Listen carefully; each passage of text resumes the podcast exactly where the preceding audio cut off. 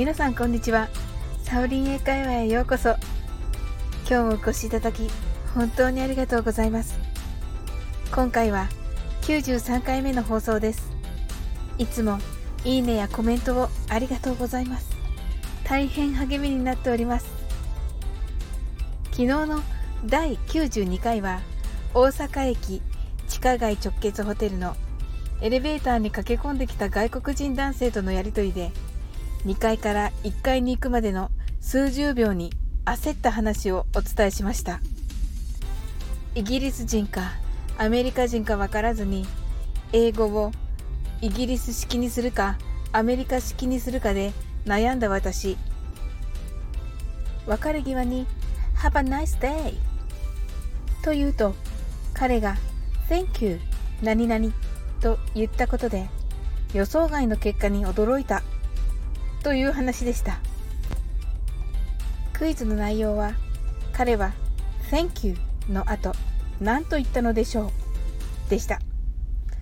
難しいというか無謀というかあまりにも意地悪な問題を出しすぎてしまって反省しております。こんな意地悪な問題にもトライしてくださった心優しい方々が4人もいらっしゃいます。本当にありがとうございます。1人目はエミリー・アット。子供英会話講師さんです。私も聞きながらドキドキして焦ってしまいました。アメリカとイギリスはややこしい違いがいろいろありますよね。今回の問題見当もつかなかったです。エミリーさんありがとうございます。ふんわり女子のエミリーさんを焦らせてしまいごめんなさい。2人目は健太さんです。こんばんは。これ激ムズ。ほなおきにで。健太さん面白すぎです。ありがとうございます。3人目はゆういちやっとマスターさんです。サオリンさんいろいろな資格お持ちなんですね。ひえ難しい。Japanese かなゆういちさん真剣に考えてくださって感謝しかありません。ありがとうございます。最後の4人目が上級認定脱毛師鹿さんです。サオリンさんフラワーアレンジメントの資格もお持ちなんですか？わあ私もすごくすごく興味があるんです。サオリンさんは多彩だな。そして問題。英語の戦闘能力が低すぎて全く出てきません。鹿さんありがとうございます。いや問題がめちゃ意地悪すぎなのです。それでは正解をお伝えします。Have a nice day と言って立ち去ろうとする私に彼が言ったのは Thank you, mademoiselle 彼はそのままエレベーターに乗ってしまったので私は1階で降りて「Thank you」の後何て言ったかな？あの英語聞き取れなかったとぼーっと考えていました。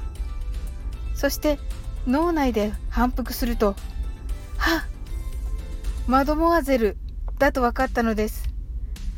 答えのカタカナ6文字は「マドモアゼル」でした。そして「クイズの予想外の結果とは彼がアメリカ人でもイギリス人でもなくおそらくフランス人であったということです。大都会大阪ではアメリカやイギリス以外のヨーロッパ各国の方がたくさんいるのだなぁと感心しました。それではコメントをくださった方々を一言ずつ紹介させていただきます。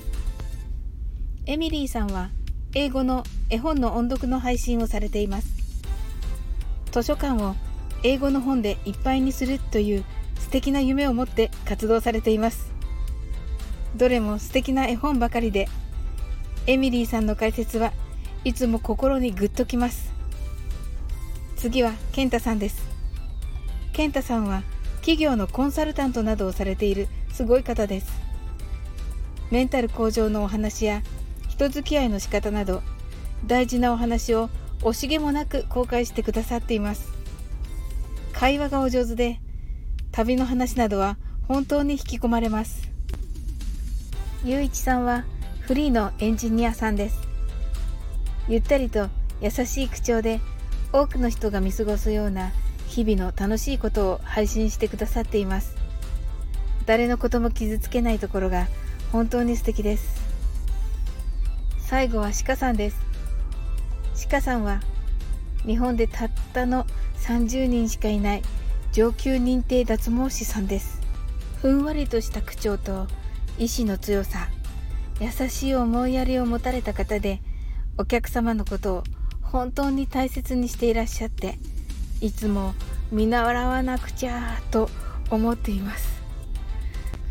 こんなすごすぎる上に素敵な4名の方たちにあんな意地悪なクイズに参加していただき本当にありがたい気持ちでいっぱいです。呆れて見捨てられないかそこだけ心配です。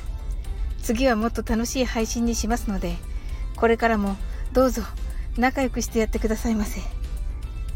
コメントをくださった皆様いいねをくださった皆様クイズを考えてくださった皆様本当にありがとうございました。また皆様の配信にも遊びに行かせていただきたいと思いますそれではまた次回の放送でお会いしましょう See you!